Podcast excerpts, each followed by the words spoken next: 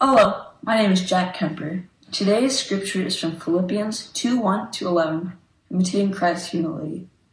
Therefore, if you have any encouragement from being united with Christ, if any comfort from his love, if any common sharing in the Spirit, if any tenderness and compassion, then make my joy complete by being like minded, having the same love, being one in spirit and of one mind. Do nothing out of selfish ambition or vain conceit.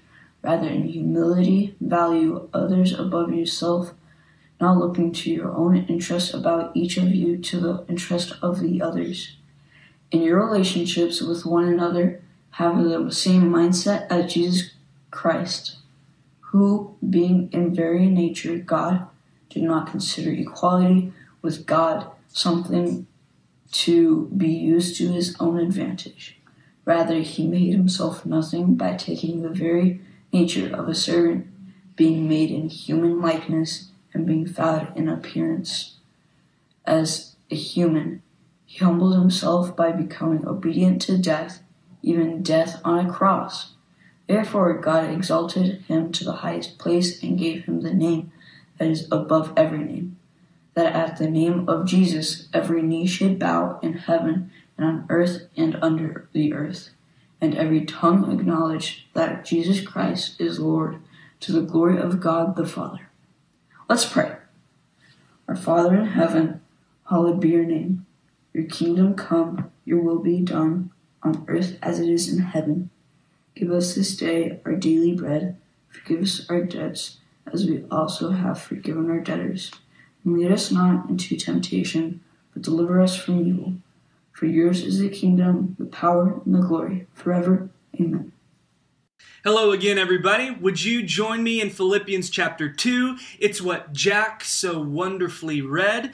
Dude, he even wore a tie to our scripture reading. I love that. So join me and Jack in Philippians chapter 2. In the first half of our talk, we're going to be looking at our first core practice, which is to follow Jesus. And the second half of our talk, we're going to look at the example that we just saw in Philippians chapter 2. Of course, it's the new year, which at the neighborhood church means we are diving into our five core practices. And like I just said, our first core practice is to follow Jesus. Before we talk about following Jesus, I gotta say, there's a reason we call them core practices. Because a practice is something that's meant to be lived. And the Christian faith is something that's meant to be lived, not just believed. It's your belief that informs your practice. So each year at the neighborhood church, those who are part of our community are invited to recommit, reevaluate to these five core practices as we follow Jesus together for God's kingdom in our neighborhood. So that's why our first core practice is to follow Jesus. Here's what we mean. We commit to be with Jesus, to learn from Jesus, how to live like Jesus in our everyday life. That's a paraphrase of one of my favorite authors and thinkers, Dallas Willard. And I love his way of getting at the nitty gritty of being with Jesus, to sit with him, to be uh, transformed by his presence, revealing to us the Father, Son, Holy Spirit, to be with him so that we might learn from him, to read scripture, the story of Jesus, and how all the Word of God points to the capital W Word of God, Jesus the Christ, so that then we can take that being and learning up and into our actual life, to live like Him. Some of you might say, well, okay, um, how does that really work? Well, let me give you another Dallas Willardism in addition to that core practice. To choose to do what Jesus would do if he were in your shoes. How do we know what Jesus would do? See our core practice. To be with Jesus, to learn from Jesus how to live like Jesus. So many Christians have given Jesus a bad name this week and every day when we fail to actually follow Jesus. And this is remarkable in a culture that would still claim in many circles to be a Christian nation. But does our nation actually follow Jesus? You see, I'm afraid that we have this disconnect where we think it's okay to worship Jesus and not actually follow him. And here's something remarkable about the gospel stories that we see in Matthew, Mark, Luke, and John. As we see Jesus working and ushering in the reign of God in everyday existence, he never asks people to worship him. You believe it? It's true. Jesus never goes up to someone and says, Worship me. Now, people do worship him because that's a natural response to encountering the living Christ. But Jesus never asks people to worship him. No, Jesus invites people to follow him. We see that time and time again follow me. In fact, the generation after Jesus, the earliest Christians, were known as those who belonged to the way. Jesus himself said, I am the way. So, earliest in their conception of what it meant to give their life to Jesus was not just to worship Him, but to worship Him in such a way that leads to a lifestyle of following Him, to be with, to learn from, how to live like. Do you see the difference? This Wednesday, we saw how crucial that difference is and how horrifying we can get it disconnected. We saw it Wednesday as this group of rioters stormed the nation's capital. And that was simply just the latest, not the first, in a dramatic display of how our culture can honor Jesus with their lips. We can say the right things, tweet the right things. We can have our politicians stand up and grandstand about honoring God and in God we trust and then completely deny Him by our lives. We see that disconnect and how we can fight for Jesus. And we can fight for Him in this culture with weapons and words that Jesus would never take up or offer up. We can see that disconnect to see how Jesus would never use or utter the kinds of words and weapons as we fight for him. We also see, of course, how we can vote for Jesus and biblical principles, however you and I may define them. We can see how we can honor and fight and vote, and yet fail to love the neighbor right next to us.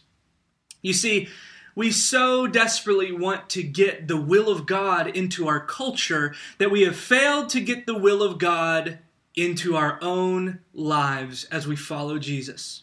You see, it's one thing to try to impose this on everyone else, and it's another to say, wait, Maybe when Jesus said the hard thing, like love your neighbor as yourself and love God with everything, it did mean that person, regardless of their race, ethnicity, status, orientation, background, creed, or class. Maybe when Jesus actually asks something of us, we're supposed to live it instead of just tick a box and say it. You see, American Christian culture has time and time again proven this crucial difference between worshiping and following, and the crucial disconnect between true worship that leads to true living.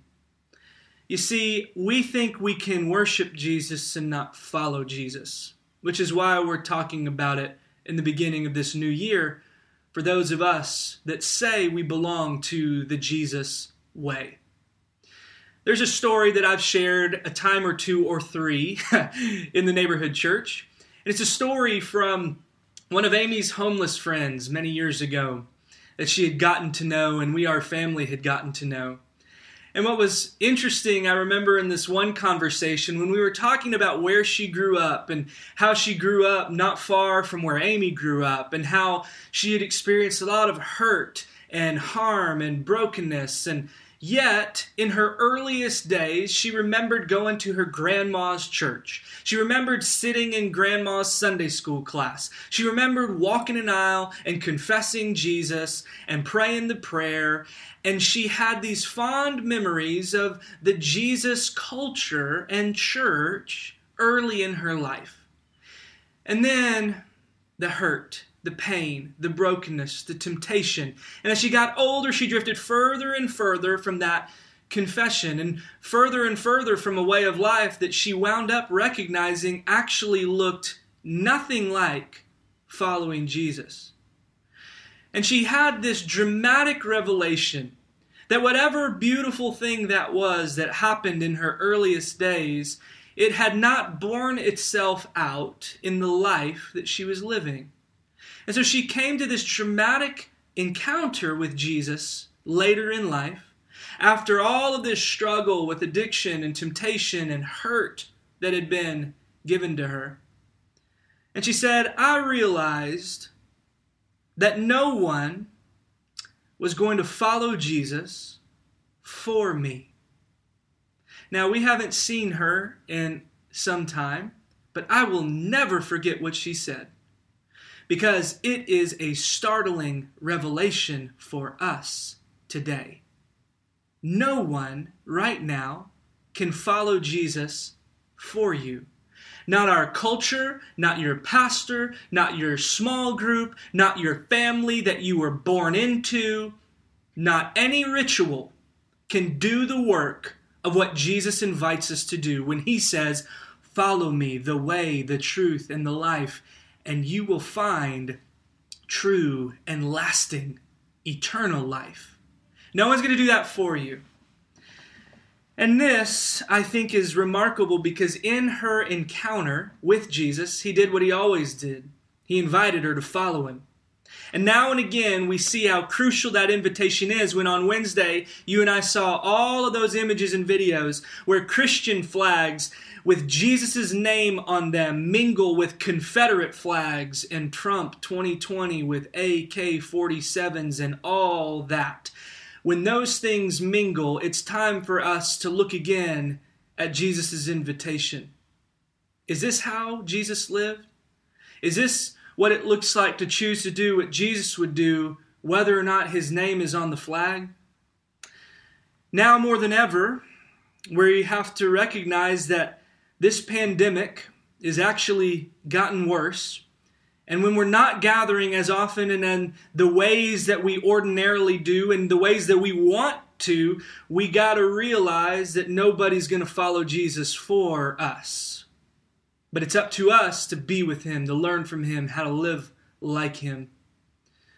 And when people of color are again, month after month after month, calling for white America to wake up and reckon with what they've always seen and experienced.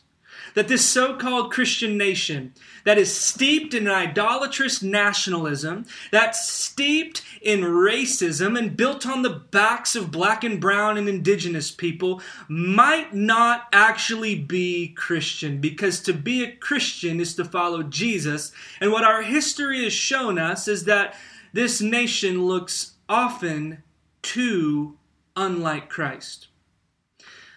Maybe it's time, no one's going to do it for us, that we still bear fruit in keeping with repentance, not just of June in 2020 when this was elevated to our national consciousness, this idea of systemic racism. Maybe, just maybe, Wednesday reminds us again that there's still so much work to be done and we, as white American evangelicals, need to repent and bear fruit as we continue to follow Jesus.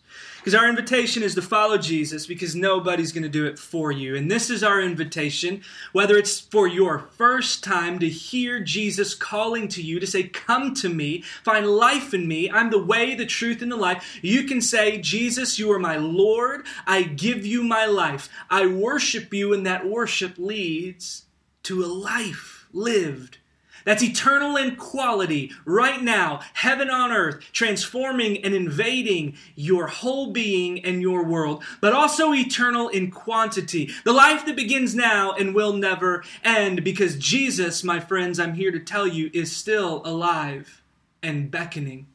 So, whether it's your first time or your one millionth time, the invitation for you right now here's your RSVP. RSVP. Open up the envelope. It's addressed to you. He says, Follow me. Right now. Because the only everyday life you have to live is this life right now, moment to moment. Every moment, an invitation to take a step toward Him and follow Him. Now, that's what we mean when we say following Jesus. But don't just take my word for it. Let's look again at Philippians chapter 2, verses 1 to 11. We're going to see the example in this last half of our message. We're going to see the example of Jesus in the biggest, grandest, most beautiful way so that we can live like Jesus in the smallest, most elemental, relational way. We're going to see the biggest way so that we can live it in the smallest ways. Look back with me in Philippians chapter 2. You see, in that middle section there, beginning in verses 6 and 11, that's the example I'm talking about. And it's one of the earliest hymns or poems used by the earliest Christians. Remember those that belonged to the way? You see, it was a common practice in their day to give leaders the poetic treatment. You know what I mean? Not just to make a movie about them or biography about them, but to give them a song that elevates and inspires us and gives us an example to reach toward. You with me? You see, a little more than 300 years before Jesus was Alexander the Great. You've heard of him. But I was looking at him this week, and this man in his 20s conquered a whole empire that stretched from Greece to India, Northern Africa, Western Asia. This dude in his 20s was becoming one of the emperors of the largest empire the world had ever seen. Well, in my 20s, I was just trying to get a full time job and start paying some of my student loans. And this man, by his death at age 33, took on Alexander the Great, the title, and he got the poetic treatment. Closer to Jesus' day was Caesar Augustus. Students of the Bible would recognize that name, and he got the poetic treatment. He got the hymns and the accolades as if he was actually the quote, Son of God, which is what Jesus' contemporaries believed about Caesar Augustus. But Alexander the Great and Caesar Augustus, with their poems, inspiring us to their example, looked a lot different when these radical followers of Jesus sat down to write their poem. It's the poem that Paul lifts and uses in Philippians chapter 2. You see, this diverse community of Jesus' followers eating like Jesus with anybody who would come, raising a cup to Jesus as king, not to Caesar, Talking about true greatness as being the servant of all, because on Jesus' last night with his disciples, he showed them what greatness looked like when he took a towel and a wash basin to do the role of a servant and slave. Yeah, that informed their poem when they wrote verses 6 to 11. You see, scholars will refer to this example, this poem, as a kenosis passage. Now, kenosis is a Greek word taken from verse 7. That word, ekenosin, it means to empty. Ekenosin means he emptied himself. We're going to talk about emptying a little bit later at the end of our text, but for now, I just want you to know that this leader that they followed emptied himself instead of exerting himself. So when we look at our leaders today that want to be Christian leaders or political leaders in Jesus' name, is it a power over like Alexander and Augustus? What will their poems say? Or is it a power under, elevating? Because you can only elevate the masses when you move downward and empty yourself so that you might lift others up. You see, their poem talked about how this leader gave his life on the cross instead of taking life. And in fact, on that cross, He went so far as to forgive his murderers, so that when he tells us to bless those who persecute us, we can point to a lived example. Jesus didn't just say it, he lived it. And by the way, here's an aside every hard thing that Jesus asks us to do in following him, Jesus lived. And not only did Jesus live it, Jesus gives us the power and energy and example so that we can actually live it too.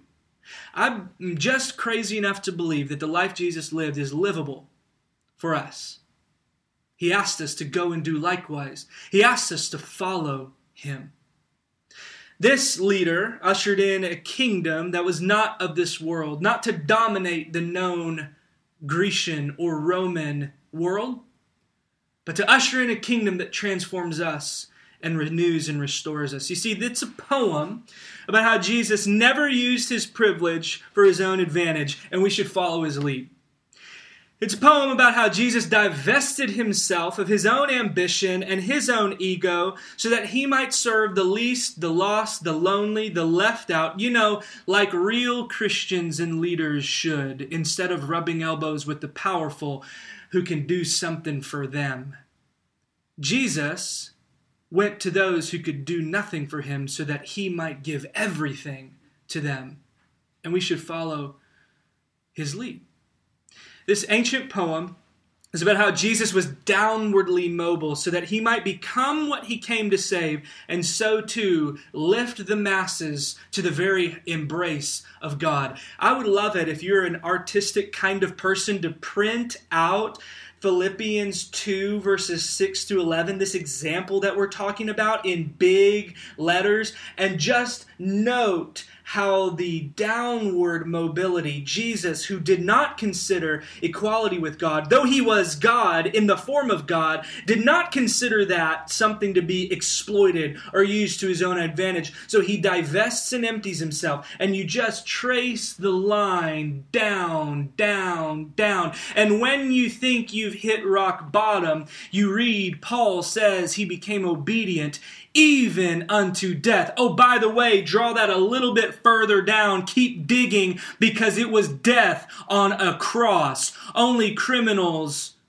and only blasphemers only the worst of the worst would get that kind of death. So I'd say it's the rockiest of rock bottoms, and therefore, watch as the downward mobility when he went to the very depths, the very bottom, and tasted death itself, God does what God always does breathes life and renewal and restoration. And you trace the line upward, upward, upward, so that God was pleased to give him the name above every name, so that the name of Jesus, every single person, living, dead, here or there, would confess that this is what a leader and king looks like.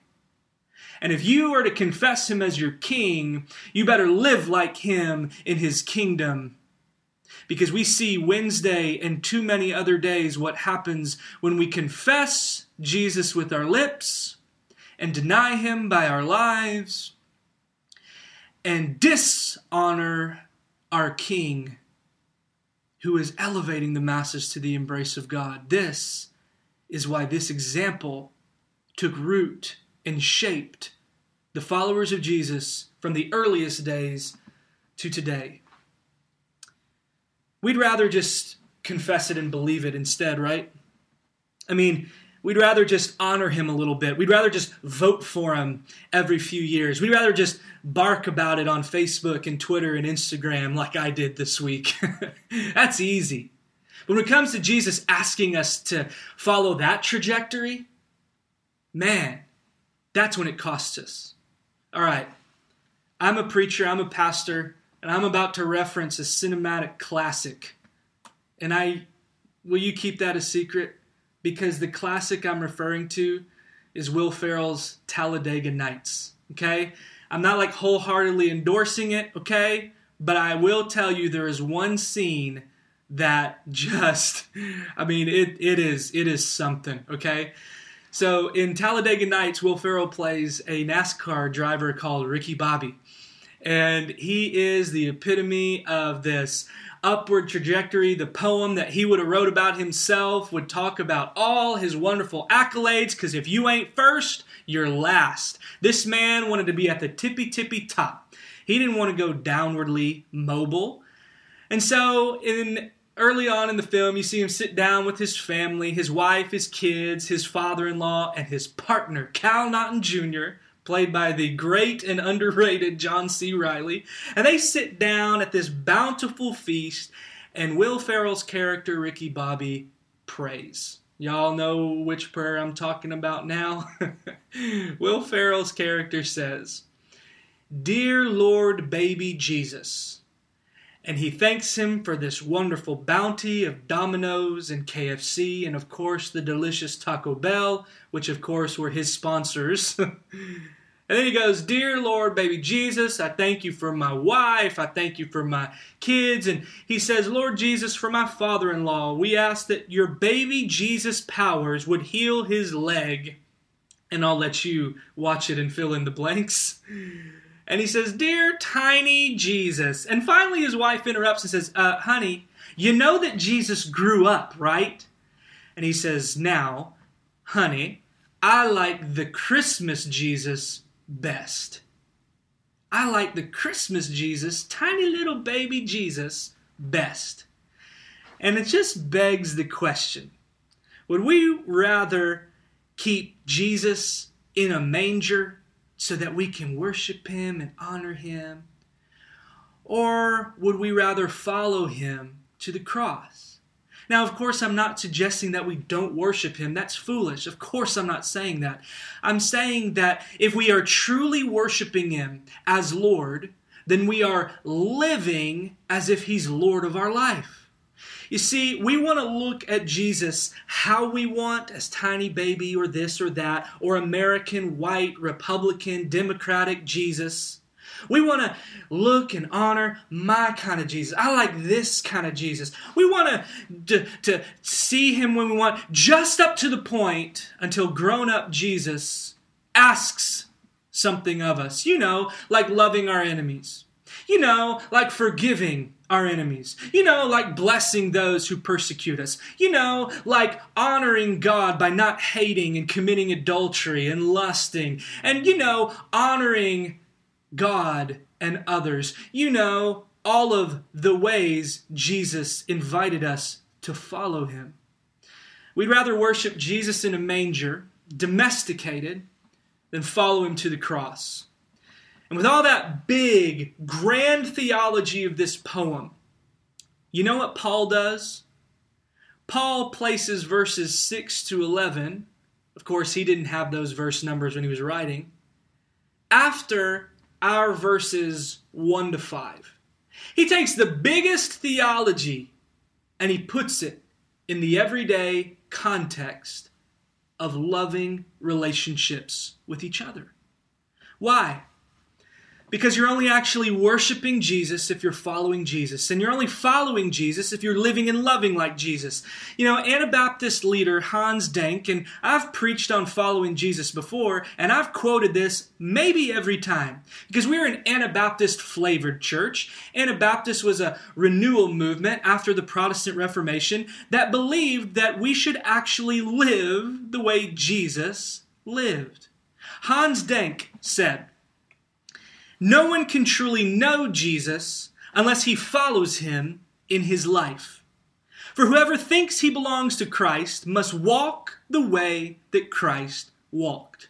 Hans Denck said that in 1526, and it's no truer then than it is today. The connective tissue between the example in that poem and how we live it is in verse 5. Have this mindset if you know Jesus, you're going to follow him in this life. This is yours in Christ. This example is yours in Christ. Paul is effectively saying, look at that example in the biggest way so that you can live like Jesus in the smallest way.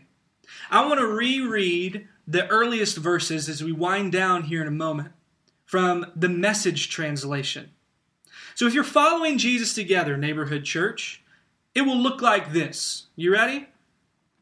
If you've gotten anything at all out of following Christ, If His love has made any difference in your life, if being in a community of the Spirit means anything to you, if you have a heart, if you care, then do me this favor.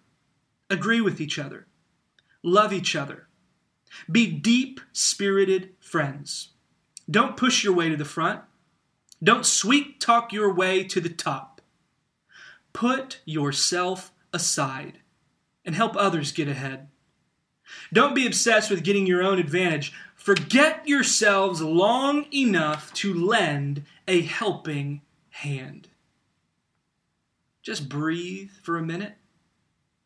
Which word hits you like a gut punch? Which word is an invitation for you to go and do likewise? Can I raise my hand and say the whole paragraph?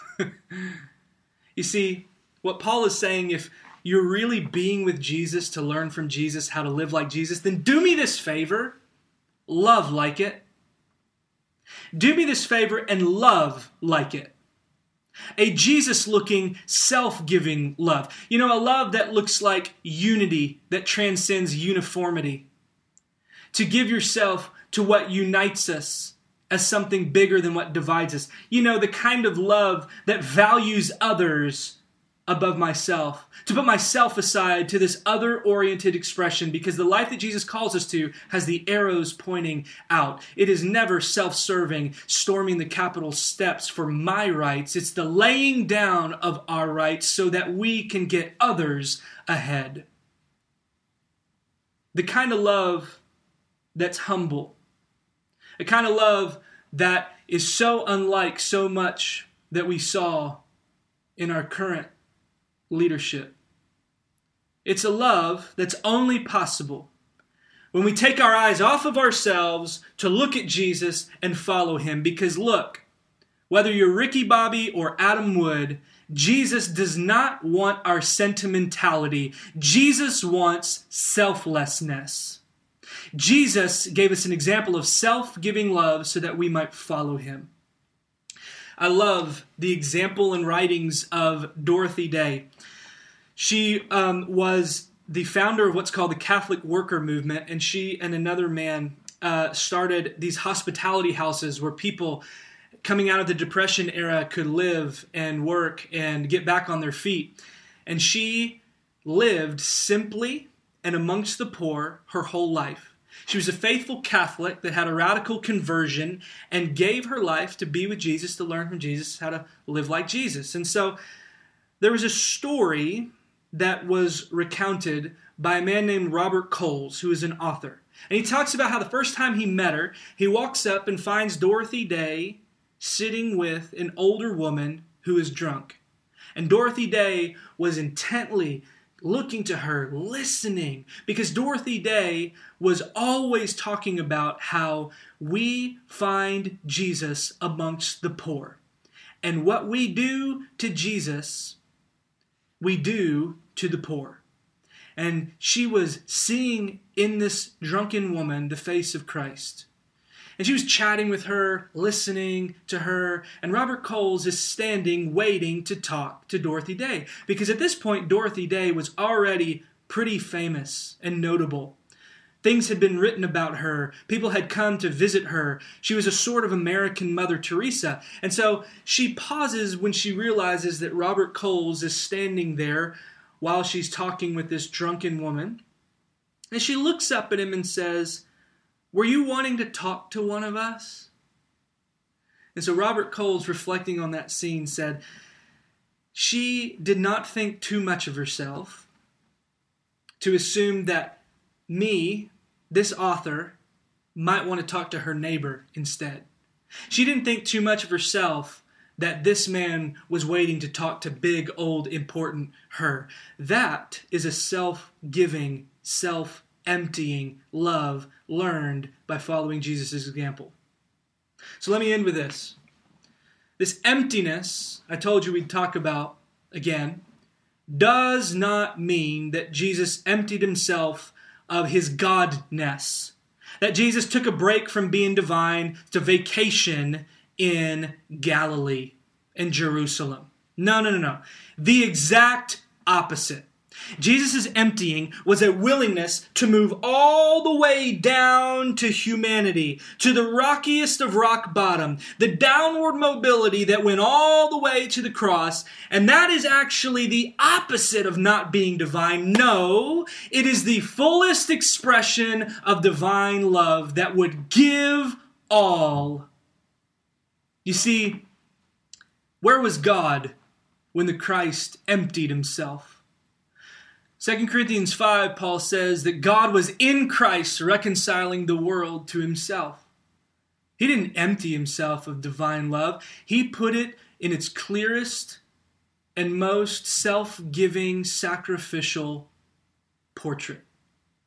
God was in Christ reconciling the world to himself. The Holy Spirit moving across the chaos of our earth, inviting people to give their lives to Jesus so that they may find life in the embrace of God and find that their sins are dealt with, forgiven, and there's actually nothing holding you back except your own choice to follow Him. God in Christ has broken down the barriers, the brokenness, the sin, the death that divided us. His arms are stretched out wide, and the invitation is to come and follow. To worship and confess that Jesus is Lord in such a way that transforms you so it's less really about your belief and how your belief works itself out into your hands and feet. So that we might model that emptying involved in the laying aside of privilege so that God with us might become God one of us. Because God became who we wanted to save, so we have no excuse to go to the darkest and deepest places so that we might find God elevating. Now, it's true that what Jesus did on the cross is what only God could do, but don't forget that this mindset is ours in Christ. He has left us an example, Peter says, so that we might follow in his steps. So, who and how will you love with that self giving kind of love this week? How are you going to be with Jesus this week? In stillness and prayer? How are you going to learn from Jesus this week with the news on and the Bible open, looking at the disconnect and letting Jesus teach us and point out those ways that are inconsistent in our own lives and world so that we might learn from Him? So that after the being and the learning, we can get up this week again and how will you live like Jesus in your everyday life this week? So let us follow Jesus together for God's kingdom in our neighborhood. Amen. That was great. That's, A couple times in was loud. I'm sorry. that's fine.